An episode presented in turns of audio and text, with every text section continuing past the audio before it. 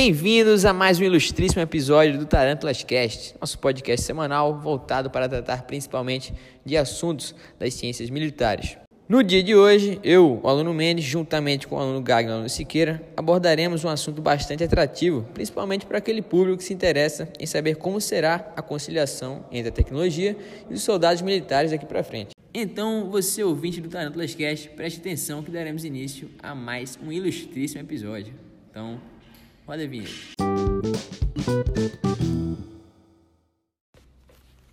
Então, para dar início a este tema, quero que você, ouvinte, perceba aí a tremenda diferença na maneira como os exércitos pensam, planejam, treinam e, por fim, executam suas atividades hoje e como elas eram postas em prática no passado. Percebeu?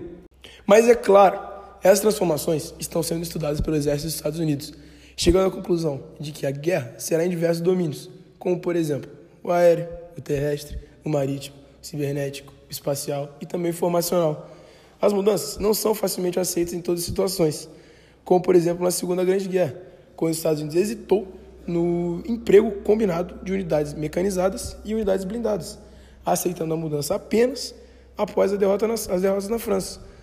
Com isso, os Estados Unidos desenvolveu materiais de emprego militar, fomentando a disputa da Guerra Fria entre os Estados Unidos e a União Soviética, fazendo com que os Estados Unidos se empenhasse conseguindo o monopólio desses materiais mas esse monopólio não basta para a vitória, pois os Estados Unidos ficou 11 anos no Afeganistão, demonstrando que o adversário consegue se adaptar, além da existência de um limite para os sistemas tecnológicos de combate.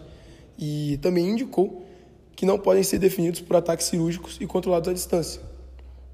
Logo, é vista a importância do combatente individual e incapacidade de antecipar os movimentos, podendo antecipar somente a presença ou não do inimigo. Ao tentar prever essas mudanças, foram criados conceitos. O principal deles é o choque de civilizações, que os conflitos, que diz que os conflitos seriam entre civilizações em vez de estados nacionais. Um fato que reforça isso é o fim da Guerra Fria e os conflitos que a seguiram, mostrando que os estados falidos são as fontes das principais ameaças e potenciais geradores de conflitos.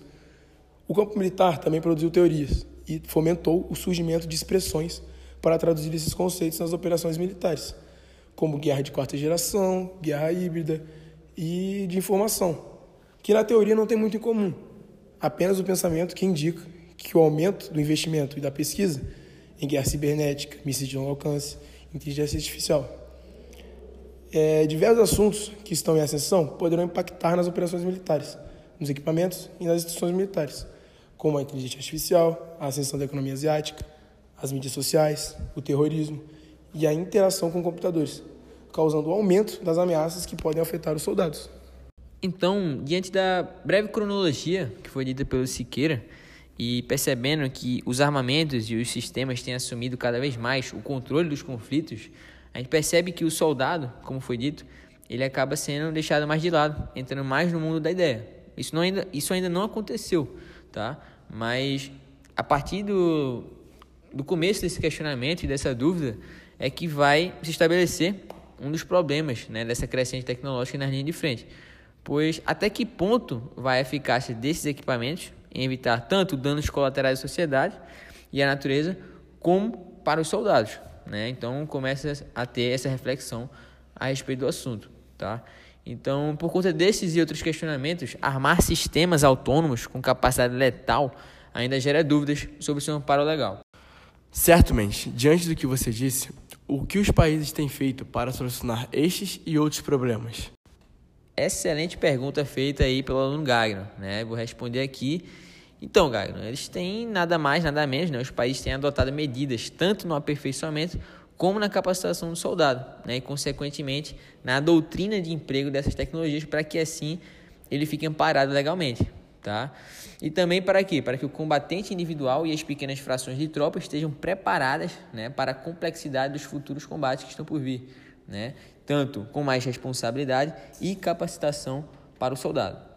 Para complementar o que o Mendes disse e para que o ouvinte não fique se perguntando quais medidas foram essas, um exemplo claro dessas medidas que eu acabo de me lembrar é o projeto Letalidade do Soldado, criado pelo Exército dos Estados Unidos, em que é totalmente diferente das tendências observadas no mundo contemporâneo, já que constantemente vemos máquinas, drones e outras tecnologias substituindo o trabalho humano. Neste projeto, se considera o soldado um instrumento para o uso dos materiais de emprego militar e pretende aplicar mudanças no recrutamento e na doutrina das pequenas frações. Outra diferença, ouvinte, que podemos observar neste projeto se refere à importância dada às habilidades básicas do soldado, contestando a teoria de diversos pensadores militares de que conflitos podem ser resolvidos apenas com armamentos de destruição e operação à distância, como é o caso de drones aéreos e terrestres, prejudicando assim a formação daqueles militares que gostam realmente do combate aproximado e de exercícios no terreno propriamente dito, visto que a maior parte do orçamento de defesa norte-americano está destinado a essas armas. Com isso, a geração atual de comandantes militares dos exércitos dos Estados Unidos buscam salientar a importância do equilíbrio entre o combate individual e o emprego de armamentos tecnológicos, avaliando em quais tarefas devem ser empregadas somente as máquinas e em quais tarefas devem ser empregadas os soldados com um pouco de tecnologia no seu, nas suas operações. Então, o que podemos concluir a respeito do que foi tratado até aqui? Né? Que a inserção da tecnologia no meio militar ela tem sido cada vez mais forte, né? tem sido aí uma presença pujante dentro do cenário militar e que realmente existe a necessidade de investir nesse cenário. Então, um país que sente a necessidade de estar ali é, no topo né, da cadeia alimentar ali do exército, ele tem que separar recursos e realmente investir se ele não quiser ficar para trás diante das potências militares mundo afora. Porém, as habilidades básicas do combatente, né, como o tiro, a orientação, o vigor físico, as marchas a pé e principalmente os exercícios no terreno, devem continuar em execução e potencialização, sendo a tecnologia apenas um ponto agregador às tropas. E Mendes, as tecnologias podem agregar de diversas maneiras, como é o caso de ajustes balísticos de tiro, armas portáteis, mais precisão, rações operacionais com mais valor energético e mais leves, e ambientes de treinamento sintético, como é o caso de criação de jogos virtuais e simuladores destinados à instrução. Nesse sentido, o Exército dos Estados Unidos procura melhorar o processo de seleção dos militares, visando identificar os principais atributos necessários a um soldado de manobra. Além disso, eles apontam que os próximos equipamentos desenvolvidos destinados ao combate individual devem agregar apenas aquelas características que atendam à necessidade realmente do combate aproximado, né? Em um ambiente repleto por tecnologias que são criadas para superar os equipamentos em uso, já que muitos exércitos hoje em dia utilizam equipamentos muito modernos e que podem ser combatidos se empregado esse equilíbrio. Realmente, Garo, excelente aí as observações feitas a respeito do uso da tecnologia como ponto agregador ao exercício militar, mas para finalizar, digo que o fator aí que é imutável e inerente de um exército é o seu DNA, é o espírito combatente, a ética e suas tradições principalmente, é, que é algo que não pode ser inserido em uma máquina. E é por isso que não se permite a substituição completa de um exército de humanos para um de robôs, pois o bom exército, na verdade, ele se constitui principalmente de quê? De homens e de valores.